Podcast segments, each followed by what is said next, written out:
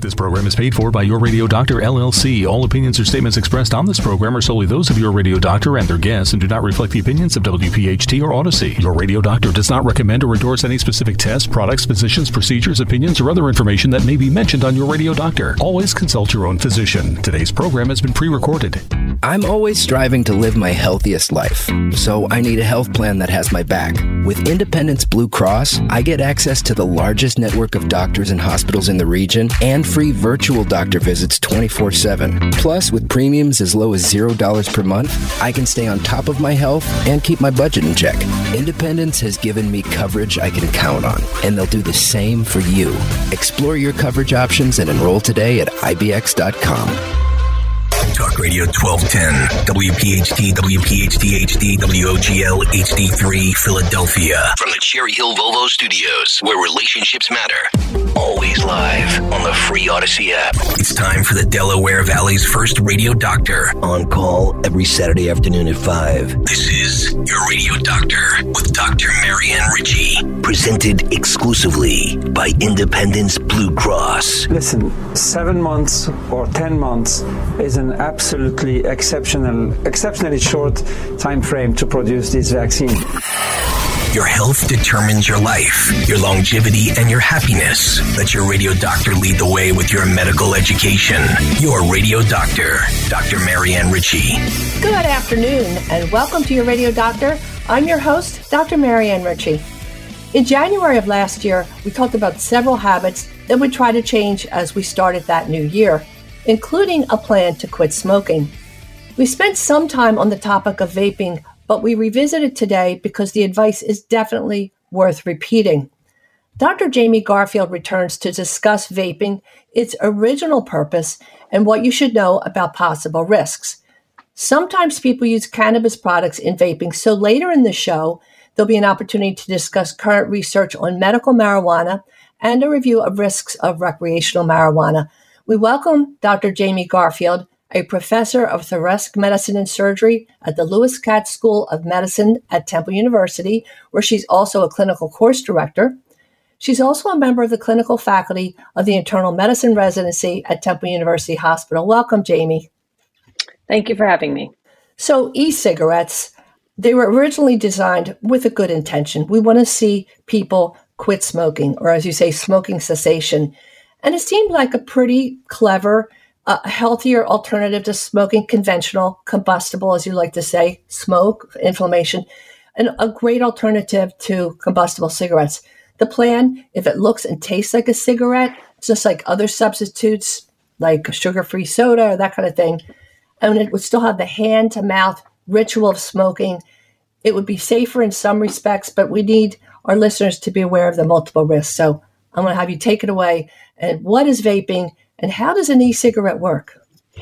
Sure. So um, e-cigarettes were developed by a pharmacist actually in China, Hon Lik, and he apparently developed these because his father died of lung cancer and wanted to have oh. a safer alternative. Um, but it's not such a you know such a sweet and warm story. I mean, these products maybe had the ability to be used for harm reduction, but they were um, co-opted by big tobacco, and they were marketed to just increase their use. Um, and that you know we are seeing the results of this epidemic of, of vaping mostly amongst our, our youth.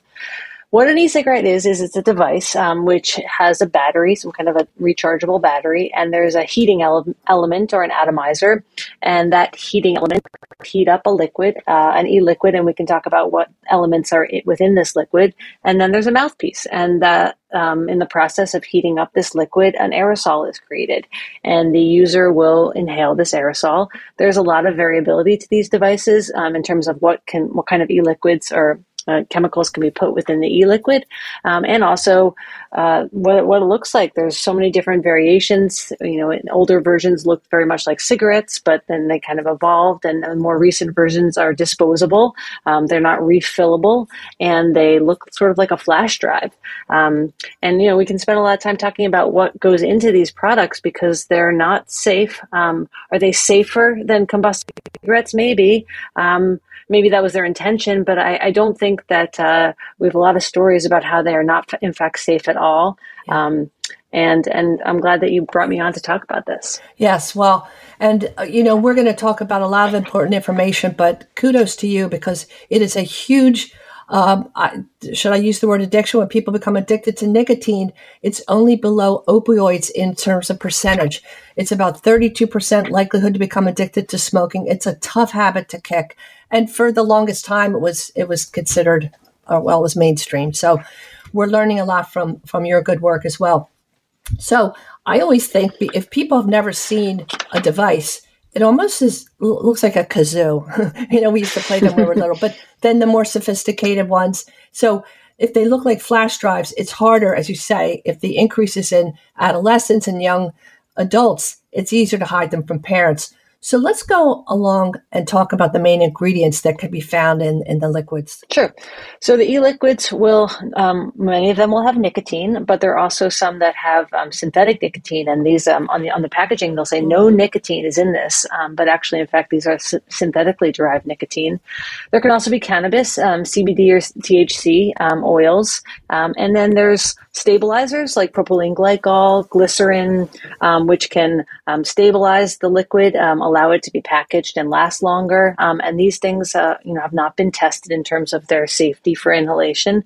Um, and then flavoring. So flavorings can be um, things like mint and menthol, um, things like tobacco flavoring, uh, which you know certainly is I think the most obvious flavoring um, in terms of helping those who are using combustible cigarettes switch to electronic cigarettes. But then there are flavorings that absolutely make no sense. There are flavorings that have no business being in um, electronic cigarettes. Um, things that sound like ice cream flavors, truly. Um, you know, not just fruit flavors, but you know, marshmallow and candy and, and ice cream. And, and so these are what these flavorings are what make these products really attractive to people who did not previously use combustible cigarettes and who pick up nicotine uh, for the first time in the form of an electronic cigarette.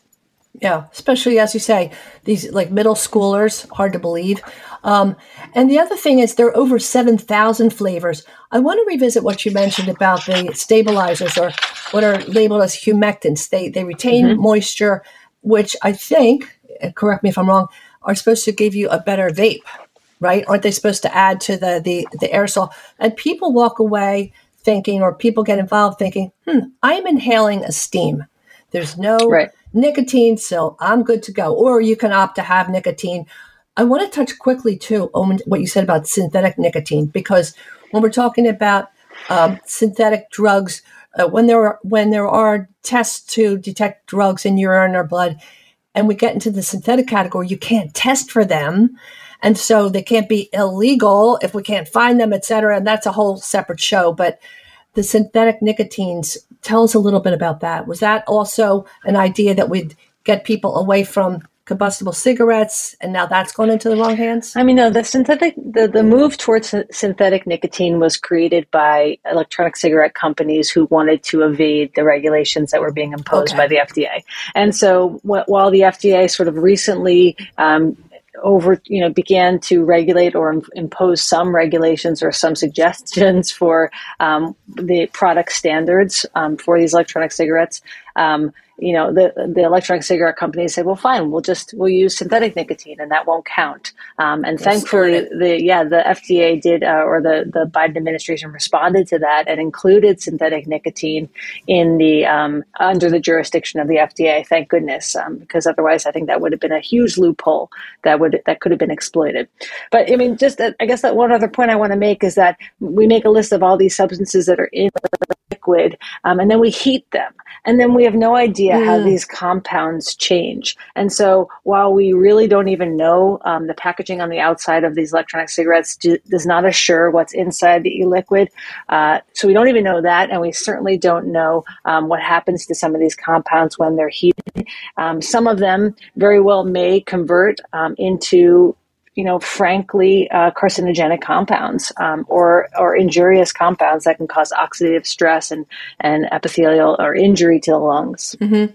And uh, revisiting, I was starting to say that those humectants that make a better vape can uh, degrade into formaldehyde, acetaldehyde. And people don't need to know those exact words, but they are known to be cancer causing agents. And then the flavoring, the one specific one that's in a lot of literature, diacetyl.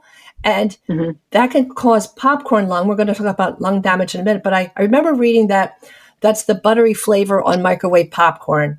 And right. um, so, again, if we want younger people to be more attracted, we're going to add that sweet buttery flavor. But it, when it's heated, as you say, it's a different animal. If it's liquid, it's right. on your microwave popcorn. Okay. But the people in the factories who were making it and then they heat it and they're inhaling particles, tell, let, us hear about that. The, the, the, fat droplets from that lipoid, um, or that's fat, I guess, can go into the, the tiniest sacs of your lungs and that's it. They don't work.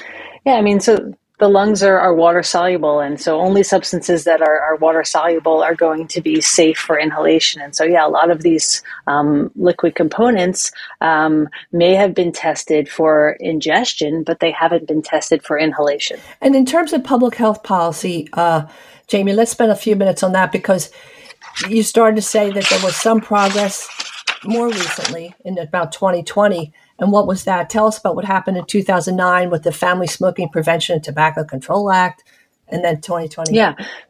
Sure. So in 2009, the, the Family Smoking Prevention and Tobacco Control Act was signed in by the Obama administration, and this finally gave um, the FDA jurisdiction over tobacco products. And that was a, a huge win.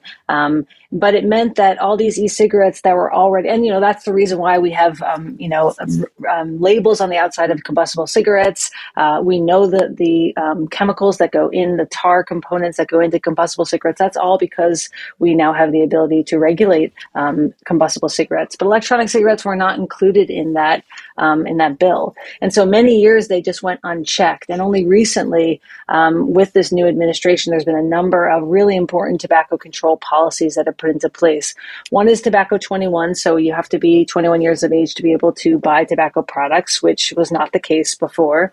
Um, additionally, there was a synthetic li- nicotine loophole that was closed. There was a flavoring ban, and uh, specifically about menthol cigarettes. Um, nicotine concentration reduction was implemented. I mean, a number of different policy um, uh, policies were put in place that have had a huge or expect to have a huge impact on tobacco consumption and particularly electronic cigarette use. Yeah, because how many adolescents or young people are going to stop and go on the internet and read the benefits and risks of vaping? And so, so how do parents help protect their kids? I guess education at school, kind of. Yeah, I mean, one of the things that the pandemic told taught us is that these conversations have to be at home because sometimes kids are not going to be at school, so we can't help uh, hope that our um, our kids' school teachers and um, guidance counselors are going to be talking to them about it. We need to be talking about it at home. And the American Lung Association has a lot of really wonderful resources and a campaign that's out right now, Get Your Head Out of the Clouds, which is directed towards parents, um, reminding them like your kids are exposed to these products and we need to make sure that they, they know what to do about it. Let's spend a little more time on that after the break, Jamie. Stay with us, and we'll be right back. Thanks for listening to Your Radio Doctor with Dr. Marianne Ritchie, exclusively presented by Independence Blue Cross. If you have a question for the medical mailbag, just send a note to doctor at yourradiodoctor.net. At Independence Blue Cross, we believe in giving you the tools you need to pursue your healthiest life. From premiums as low as $0 per month to health discounts and cash rewards, it pays to have coverage with Independence.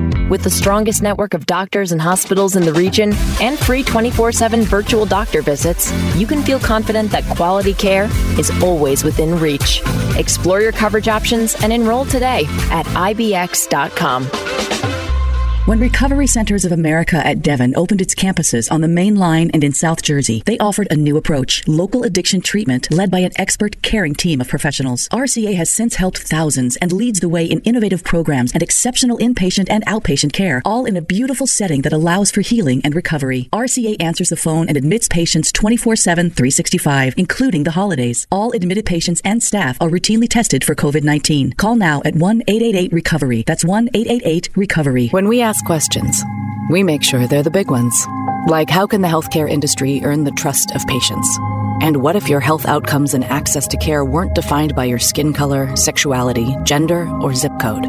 At Genentech, we're removing barriers and partnering across the medical community to make clinical research as diverse as the world we serve to ensure communities have access to healthcare. Learn how we are working to make healthcare more equitable at gene.com slash ask bigger questions.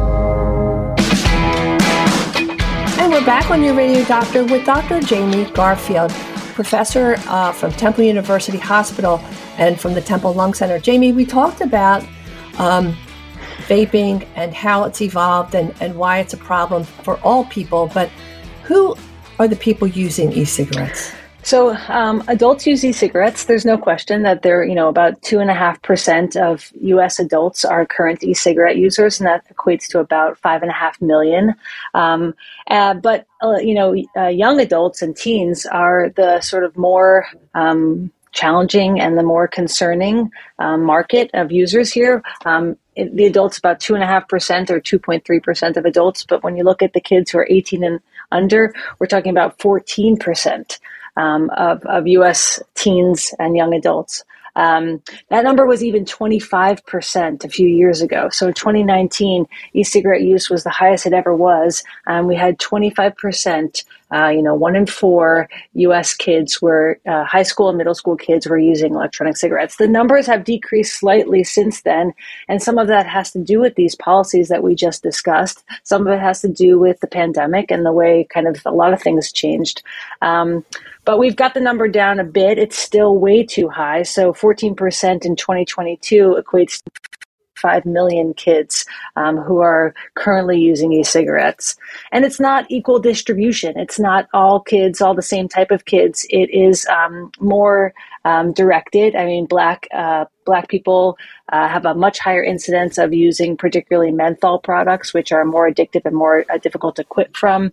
Um, cigarette use um, particularly E-cigarette use is more common in the LGBTQ population, so it's not sort of an equal distribution of um, of impact. And knowing that information, you glean it from, am I right, the National Youth Tobacco Survey? Some of that information, which can direct our resources. Who needs more help in shifting away from that that behavior? Sure. Yeah. And and and then how do we use our resources to educate parents, teachers, and get those programs in place because these these are kids they don't know and they think they're inhaling steam. That's what uh, that's my impression. Plus again when adults a lot of the adults are previous users and you stress listen out there if you've never done you know smoke conventional cigarettes don't start with vaping. Don't think it's this uh, new habit that's that's so innocent because it's not Right. I mean, that's that's a really good point. So, and I'm sorry I didn't bring that up, but uh, a lot of the adults who pick up e-cigarettes are current combustible cigarette users, and they're looking for an opportunity to switch from combustible cigarettes to electronic cigarettes. The problem is that doesn't often happen, and most adults who pick up electronic cigarettes continue to use both combustible cigarettes and electronic cigarettes. Um, for kids, uh, we most of the kids who use, and kids, I'm just saying, you know, less than 18 right. year olds, um, most of those who who use these products were never combustible cigarette users. They picked up um, electronic cigarettes from nothing. We developed an entire, you know, we, we cultivated an entire generation of nicotine, nicotine addicted people um, because of the availability and the appeal of these products. And and I wonder, how, just as a mother and as a physician and listening to parents talk to me, and how possible is it to implement the Tobacco 21, uh, you know, if if kids are smart enough or clever enough to get somebody's big brother or somebody walking into a convenience store and say, "Hey, I'll give you ten bucks if you buy me some," you know, it, it's it's hard, but um, and it's interesting too that survey to find out who is you vaping.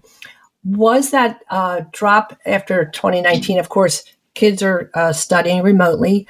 Um, so they have mm-hmm. less access. But did it change how the survey was done? So all those things we have to learn. This is new to us. Listen, man, look at me. This is the new sign language. For more, please, more. We have to do more data. Get more data. Right. So yeah. So in, in 2019, it was. Uh, uh, this is the National Youth Tobacco Survey. It's been conducted for years and years and years, and it um, it demonstrated this really rapid rise in youth e-cigarette um, use in 2019, and then it went down in 2020, and then it went down further in 2021, and everyone was like, "Wow, this is wonderful! Are we really getting a handle on this?" But the 2021 data was, as you said, captured remotely, and so really couldn't be compared to the 2020 or 2019 data. And now we have 2022 back, and it shows uh, that those like low numbers were probably not realistic, and it is higher than than it was in 2020 and 2021, but not nearly as high as 2019. All of this to say, we haven't fixed the problem yet. Um, a lot of these policies have had an impact, but there's so much work to be done. Sure, because you want to study vaping a to see if it is effective for quitting smoking, but b to see if there are long term health effects, which brings us to your big concern about damaging these beautiful, healthy lungs. And one of the I guess the category of EVALI. What is that? Tell our listeners if you would. Sure.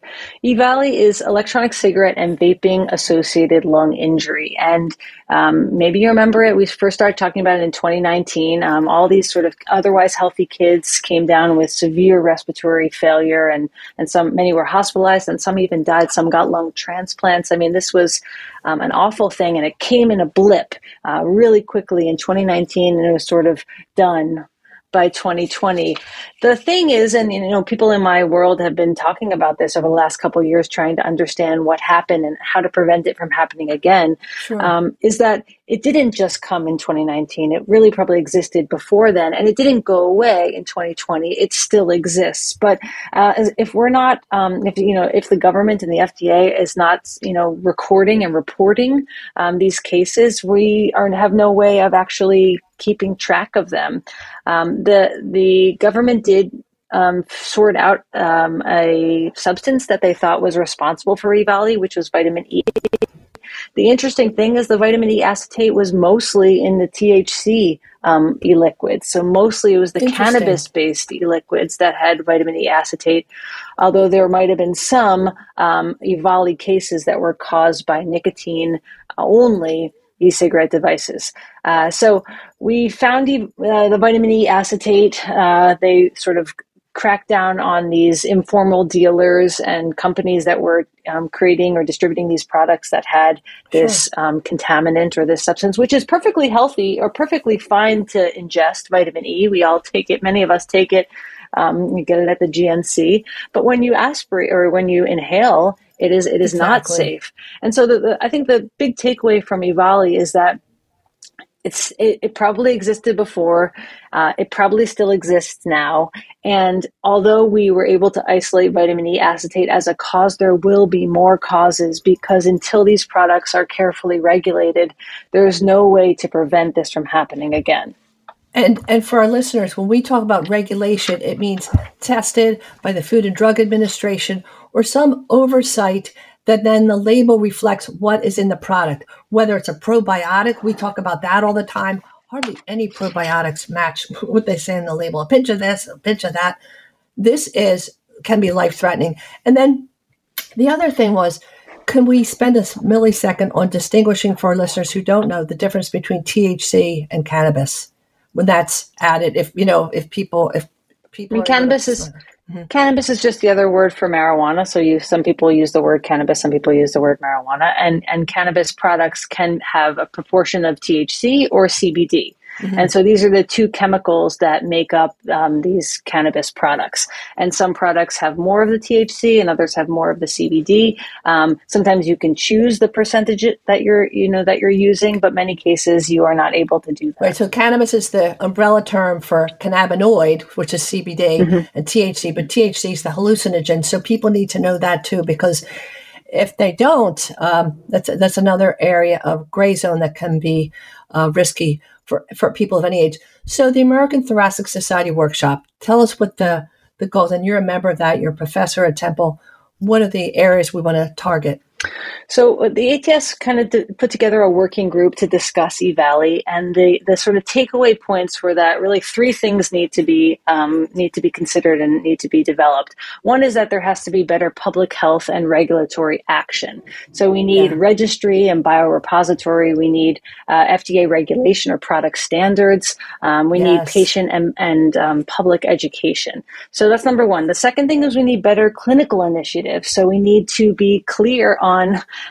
what EVALI is, uh, what it looks like, how to treat it. Um, we need to have guidelines or recommendations for how to follow it. We need electronic medical record codes. We have no way, if I want to search everyone in my hospital who had EVALI, I have no way to do that because there's no EMR code that allows me to clearly search. And the third thing we need is, is basic and translational science initiatives. So we need to actually study the chemicals um, that are in these products so that we, we know their health impact. And that has to, that's for electronic cigarettes that have nicotine and also THC based sure. products. So aside from education, what would be the practical alternative to vaping? Medications to get people who are nicotine uh, addicted?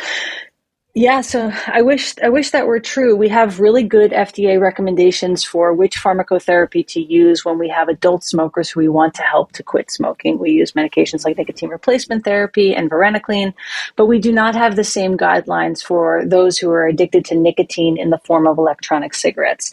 And so for my, you know, adult users, um, nicotine addicted folks um, and kids who are using electronic cigarettes all that we can recommend is education and behavioral counseling. Well said. So we don't want to we don't want e-cigarettes or vaping to normalize smoking behavior. Dr. Jamie Garfield, no, we don't want to inhale anything. And we don't want to be adding coconut oil and shampoo and all kinds of stuff to the vape that can just destroy your lungs. And we want right. to look and see if if people are smoking and they're trying to shift away it has to be a complete substitute. Don't combine regular or conventional smoking cigarette of cigarettes with vaping. You're doubling the exposure to danger. And if you've never smoked any other uh, cigarettes or tobacco products, please don't start with this. Yeah, tobacco products are the number one preventable cause of death in the United States and in the world. Um, there's there's no reason why we can't um, you know, we can't be tobacco free, why we can't be nicotine free. It doesn't, uh, you know, I think harm reduction strategies have their place, but there's every reason to believe that we are capable of communicating to our, you know, our community um, that um, these nicotine and tobacco products are not safe and that we can be without them. We can be completely tobacco free. Free. Well, I think Philadelphia is very fortunate to have you as a leader, Jamie, because your work is incredible and Congratulations on becoming a professor since we last spoke. Uh, you certainly deserve it, and you're doing fantastic work. Jamie, thank you so much for joining us. We really appreciate it. Thank you. Today's edition of Your Radio Doctor with Dr. Marianne Ritchie, presented exclusively by Independence Blue Cross, can be enjoyed anytime, anywhere, at your convenience. Just download the Odyssey app and search Your Radio Doctor. It's health education on demand. Hi, I'm Steve Wiki, CEO of Recovery Centers of America at Devon, one of your addiction experts from RCA. I often get asked what to look for in a treatment program. How can you tell a good treatment center? The first thing to look for is licensure and accreditation, typically from the Joint Commission, the same organization that accredits hospitals. You want to look for a facility that answers the phone 24 hours a day. You want to look for a facility that provides around the clock nursing and medical staff, master's level therapists and a facility that employs a variety of approaches to treatment. Not all methodologies and interventions work for every patient. You want to look for evidence based interventions. You want to look for a facility that provides medication for addiction treatment. And you want a facility that provides 12 step support options. You also want a facility that provides all levels of care, not just medical detox or medically monitored detox and residential care, but also partial hospitalization and outpatient. And finally, you want to look for a facility that has an active alumni group, as peer support is a vital and important part of recovery. So, as you begin 2023 and look for a fresh start, reach out to Recovery Centers of America if you or one of your loved ones needs help with drugs or alcohol. Call 877 938 0618 or visit recoverycentersofamerica.com slash Devon. We answer the phone and admit patients 24 hours a day, seven days a week. I'm always striving to live my healthiest life, so I need a health plan that has my back. With Independence Blue Cross, I get access to the largest network of doctors and hospitals in the region and free virtual doctor visits 24 7. Plus, with premiums as low as $0 per month, I can stay on top of my health and keep my budget in check. Independence has given me coverage I can count on, and they'll do the same for you. Explore your coverage options and enroll today at IBX.com. When you have orthopedic issues, you need a physician who eats, sleeps, and breathes orthopedics. You need an exceptionally specialized Rothman Orthopedics physician. They not only specialize in orthopedics, each Rothman physician only focuses on one area of the body, which means you can have confidence that you can get past pain and be what you were. Schedule conveniently online at RothmanOrtho.com. That's RothmanOrtho.com. When we ask questions, we make sure they're the big ones. Like when it comes to diseases, can we strive to treat, prevent, and even reverse them? And how can we make healthcare more effective and more affordable? These are the types of questions that can help impact the lives of so many patients, that help push the boundaries of innovation and healthcare for all communities. At Genentech, we are the pioneers of the biotech industry, tackling some of the biggest questions in healthcare. Learn more at gene.com slash ask bigger questions.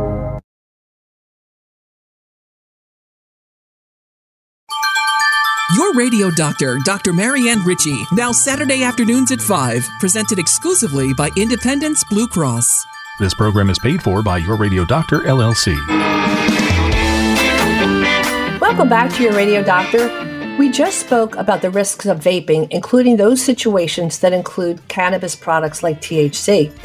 Our next guest is here to talk about her research with medical marijuana, its possible benefits, and visit some of the ongoing problems with the use of recreational marijuana.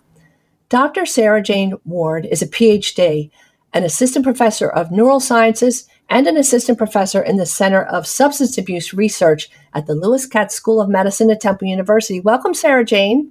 Thank you so much for having me on. Of course. Well, in America and right here in Philadelphia, we think of Kensington and, and not just there, we're experiencing an opioid, opioid crisis. And we know that 20% of adults in America deal with chronic pain, and your work could produce a much safer alternative. You have a PhD uh, during which you did research in substance abuse. How did your work evolve now to medical marijuana? I think that's something people would be fascinated by.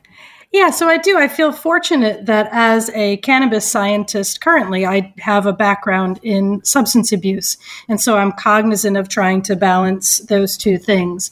And so in my PhD research, I was interested in understanding the neurobiology of substance abuse. And my work focused on understanding cocaine and heroin addiction and what are the hmm. changes in the brain that occur and can we harness that information to come up with novel treatment strategies, pharmacological treatment strategies for substance abuse. And so at that time, my work wasn't focused or even considering cannabis use disorder.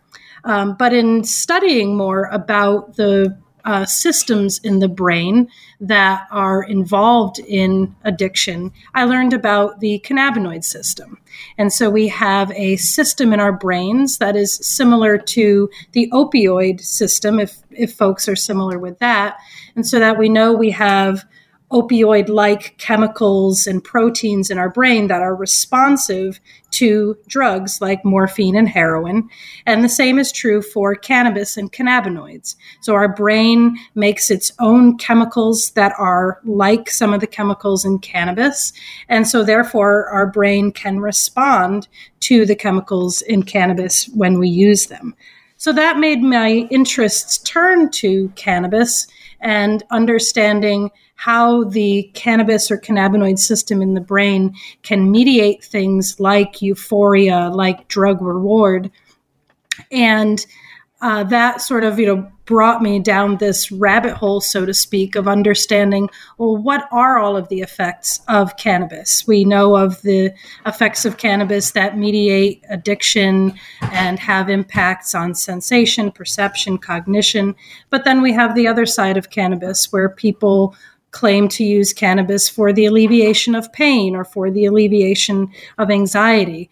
And so I was interested in sort of bringing these two worlds together to understand the problem of substance use disorder, but to see whether or not within that there are answers um, within the cannabis plant to also treat other things like chronic pain. And so that's mm-hmm. sort of how I went from being a substance abuse researcher to a pain researcher in the cannabis world. So, to review a few basic terms for our listeners who might not be familiar with it, cannabis is the all encompassing term for the plant, the, the leaves, the stem, the seeds, all of which have uh, several hundred components. And the ones people hear about are uh, cannabidiol or CBD, which is non psychoactive, and THC, which is the psychoactive or the portion that can make somebody get high or or change their mentation. So, your research so far, your we know that chemotherapy, in a, in its attempt to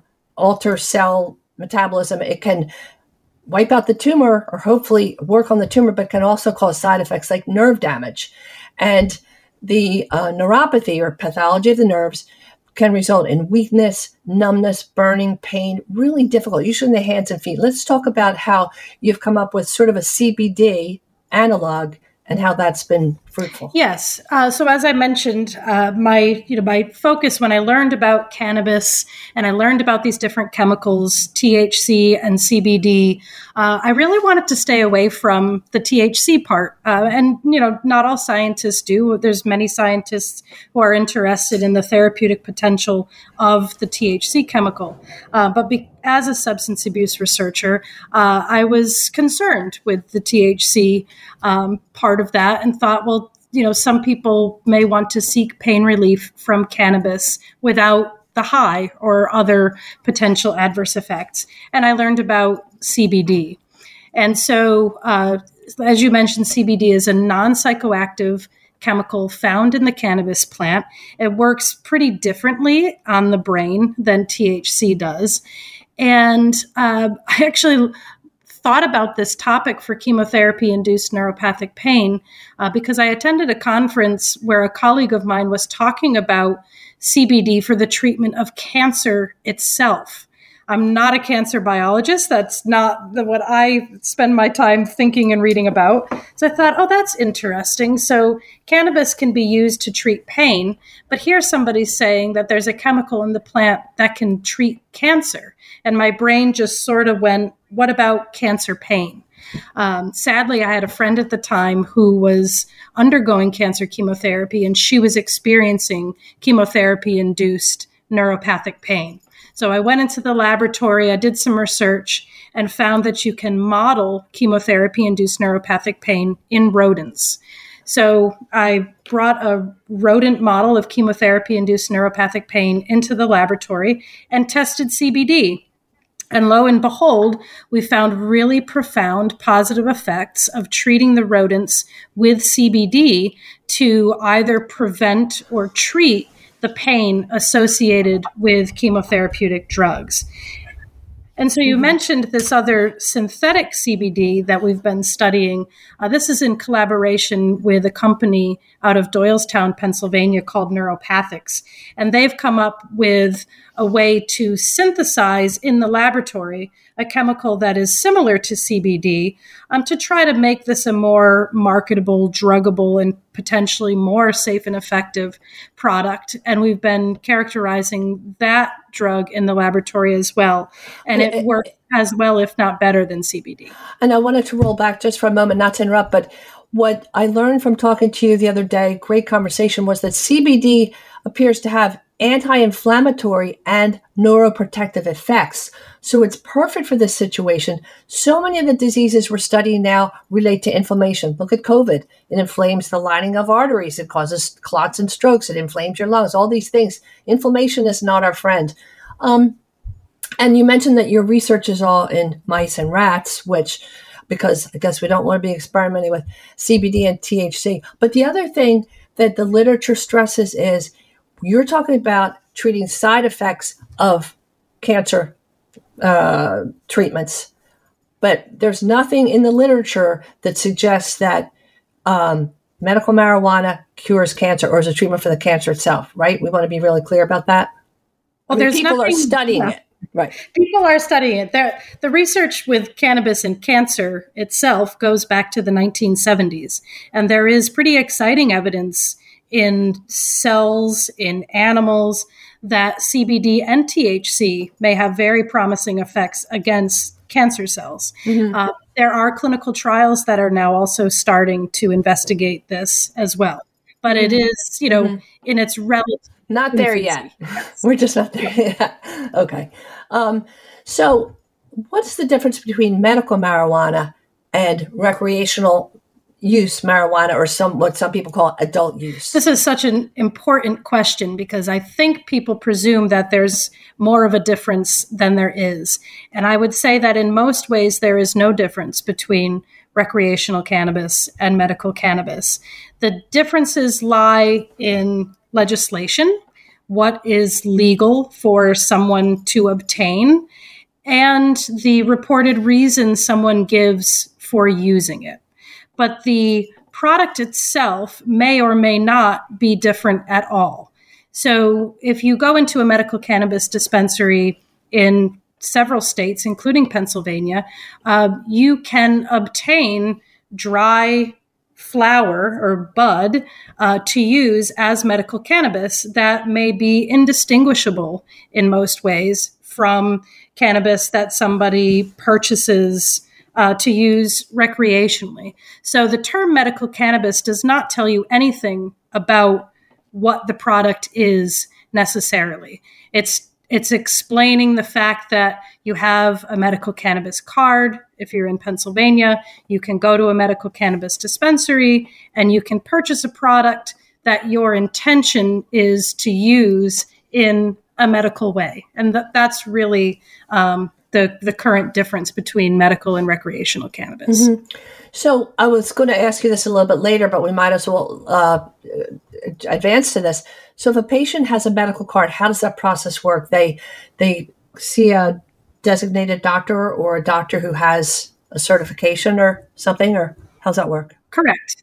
Yeah. So in in Pennsylvania, um, physicians have to register um, to be recommenders, and they go through the Pennsylvania Department of Health to go through that process. And there is there is a process that they have to go through some amount of training um, to become a certified recommender in the state of Pennsylvania. And so a patient needs to first find a physician who is a approved recommender. The patient goes to the physician, describes their symptoms. The physician's job is to make sure that the patient's symptoms or intentions are in line. Yeah. Yeah. And, and there are, you know, in Pennsylvania, there's a list of 20 or so um, indications that are approved for the medical cannabis um, patient to use their card for. If all of that matches up, the patient gets their card, and then they go to a medical cannabis dispensary. So I'm going to stop you there if I may. Yes. I would think people think this again, just like we talked about vaping, there's so many parallels here that people say medical marijuana, it's all good, it's labeled. You're not going to your neighborhood drugstore or pharmacy and saying, here's my prescription, and uh, it's going to say take two milligrams of the, this every day. They're walking into the dispensary where the, the fellow or gal behind the desk is explaining what what's available. Am I right about that? Yes. And again, the labels don't match and, and all that kind of thing. So, so for the most part, physicians are not involved in recommending a particular product or dosage.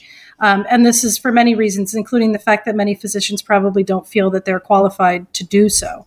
And so, and at the Pennsylvania medical cannabis dispensaries, a pharmacist or physician a actual pharmacist or physician does need to be on staff. And so there is a level of education of the folks working in the dispensaries. Um, but yes, it is, it is typically that person that is recommending what kind of product, what's in the product. And then, as you alluded to, there's the whole other question of is what's in that product actually what is stated on the label. Is the level of THC listed on that product accurate? Is the level of CBD listed on that product accurate? And those are currently the only two cannabinoid chemicals that have to be listed yeah. um, as as you know what uh, what is contained in the product. Right. So there is a monthly max that a person can purchase, but we need more regulation. Let's take a little break and we'll be right back with Dr. Sarah Jane Ward from Temple University. Your Radio Doctor with Dr. Marianne Ritchie is presented exclusively by Independence Blue Cross. At Independence Blue Cross, we believe in giving you the tools you need to pursue your healthiest life. From premiums as low as $0 per month to health discounts and cash rewards, it pays to have coverage with Independence. With the strongest network of doctors and hospitals in the region and free 24 7 virtual doctor visits, you can feel confident that quality care is always within reach. Explore your coverage options and enroll today at IBX.com. When you have joint pain, you need a physician who eats, sleeps, and breathes joints. Someone so focused on their specialty, they've written the book on it. Literally, you need an exceptionally specialized physician from Rothman Orthopedics. They not only specialize in orthopedics, each Rothman physician only focuses on one area of the body, which means you can have confidence that you can get past the pain and be what you were. Schedule conveniently online at RothmanOrtho.com, official orthopedic partner of the Eagles, Phillies, and Sixers. Now, your weekly prescription brought to you by Genentech, the science driven company that pioneered the biotech industry to transform how we treat the world's most complex health problems. Welcome back to our final segment of Your Radio Doctor. We're so happy that we have Dr. Sarah Jane Ward talking to us about medical marijuana. Again, just like vaping would be a great tool if we could help people taper away from regular cigarette smoking. Medical marijuana has so much potential. We just don't want it to evolve into being misused. So, we're talking about possible side effects of marijuana in general. I mean, I see a lot of patients in my office, young people who eat well and they work out, but they might be using marijuana. Uh, you know, if I question more, give can slow your GI motility and give people really bad belly pain, and we'll do upper and lower endoscopy and CAT scans are all normal. Then we do a motility study. I don't mean to get off on too much of a tangent, but I think it's important for people to know that the word medical doesn't mean go for it. It means we still have to be careful and be aware. Tell your doc if you're taking using marijuana, what should people look for for side effects? Yes, correct. Yeah, so because medical cannabis products can be very similar to recreational cannabis, um, any of the adverse effects that are associated with recreational cannabis use can be found with medical cannabis use, especially if your medical cannabis product contains THC. Um, by and large, the adverse effects of cannabis are going to relate to the amount of THC in the product, with higher amounts of THC being associated with more adverse effects. Uh, you mentioned uh, GI motility. We know that cannabis can slow GI motility. Uh, cannabis can also cause paradoxical nausea and vomiting. Some many people think of cannabis use as something that can suppress nausea and vomiting, um, but there is a very scary increase in something called cannabis hyperemesis syndrome, where folks who are using high THC containing cannabis um, can develop a very debilitating um, vomiting syndrome that can and you know bring them into the emergency department. Um, also, it's possible to develop a cannabis use disorder, something that wasn't talked about uh, in the previous decades. But again, as the amounts of THC can be drastically increasing in many of these products, unlike that that we had seen in previous decades, there is a growing number of people who are seeking treatment for cannabis use disorder. Folks can experience dependence and withdrawal and other adverse effects of. And I think that's so important. It's again, it's another parallel to vaping. It was originally designed with good intentions. We don't have very much data on it because it's relatively new compared to the data we have on smoking conventional cigarettes. And this, we have data through the years uh, with smoking marijuana, but what is the uh, THC content now? It's, it, it's so much more concentrated than the 60s, three to four times more THC. Correct. You can find products that have over 20% THC, wow. where the the common joint of the 60s might have contained 3% THC. So that is that is very significant difference. And we know that one of the indications for medical marijuana is anxiety. But through the years, is there a question of the reverse? As you say, it may calm nausea and vomiting or cause it. Can can marijuana cause depression, anxiety? I guess there's so it's multifactorial. Yes, there do seem to be links. There's also a lot of um, interpersonal differences, which is really fascinating. So many people report, report feeling much less anxious when they use cannabis, and other people can have really bad experiences of paranoia, um, especially again with high doses of THC. Another link between cannabis and mental health is schizophrenia. And this is something that people should take seriously. Um, I think the amount of evidence connecting adolescent cannabis use with the development of schizophrenia or sort of a exacerbation of schizophrenia when it may already have been in somebody's um, you know future is is strong. And that, so that's another thing to pay attention to especially if somebody um, has schizophrenia known in their family. Um, so there there should be you know there should be a lot of thought put into cannabis use in relation to mental health and mental illness and make sure you're you're staying in touch with your doctor. If you are noticing changes, report them so that that that your treatment can be tweaked or make somebody aware. Because, as we say, oh, you walk into a dispensary and the docs aren't, and we as physicians, whoever orders it, aren't familiar with the dosages and such. Please watch for our listeners if you are using gummy CBD uh, products around your children. There, I was reading a, an article the other day. Big jump in number of little children who think it's gummy, it's candy or gummy vitamins, and they're taking them and ending up in intensive care. So that's a big news flash that we want people to remember. And it's also not legal federally, which simply means yes, it's so, different in every state. Yeah, so the rules are all state by state, and you know now we have over 30 states that have some form of legal CBD or legal cannabis either medically and or you know recreationally uh, but it's still federally legal which which complicates things really and in, in many ways makes things more confusing and perhaps more dangerous as as federally illegal meaning you have to go state by state right? Correct. Because there are a handful of states that it's any forms prohibited. Correct. Some states allow low thc and CBD only. Others say just comprehensive med. Dr. Sarah Jane Ward, thank you so much for being our guest. I love the website you recommend for people to visit NIDA, National Institute of Drug Abuse, nida.nih.gov. Thank you so much. And I know you're at Jefferson sometimes now, so I'll look to see you. Wonderful. Thank you so much. It's my pleasure.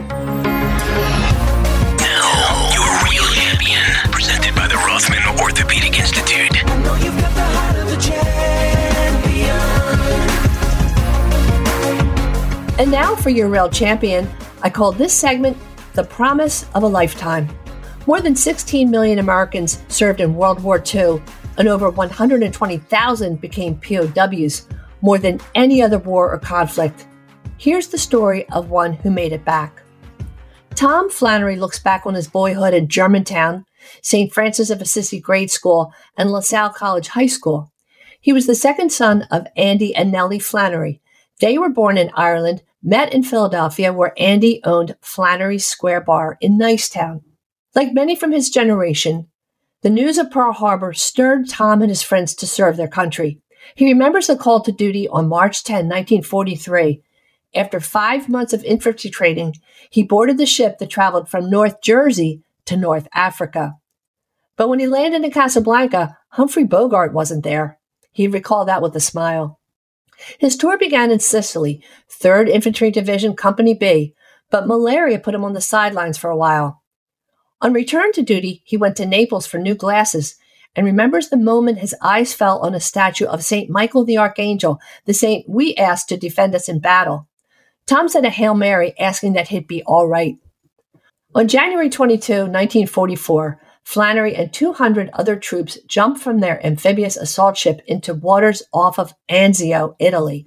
His pack was full with a pup tent, blanket, C rations, ammunition, and a rifle. along with a rosary and a miraculous medal with the face of the Blessed Virgin Mary.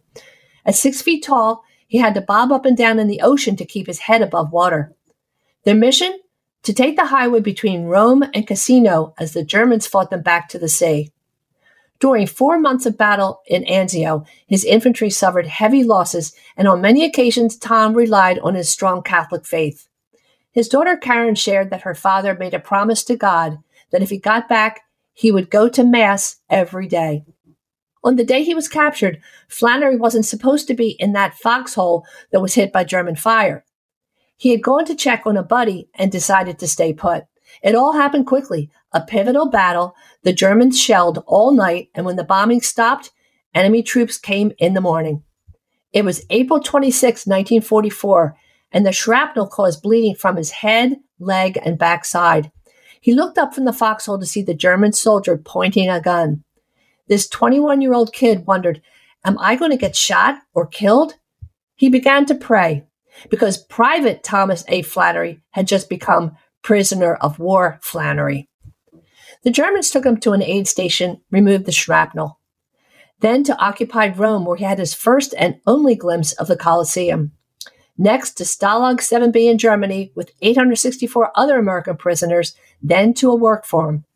An article in the bulletin listed him as MIA, but his family found hope when his mother learned that he was a POW with the Germans. For a year and a day, he was held captive.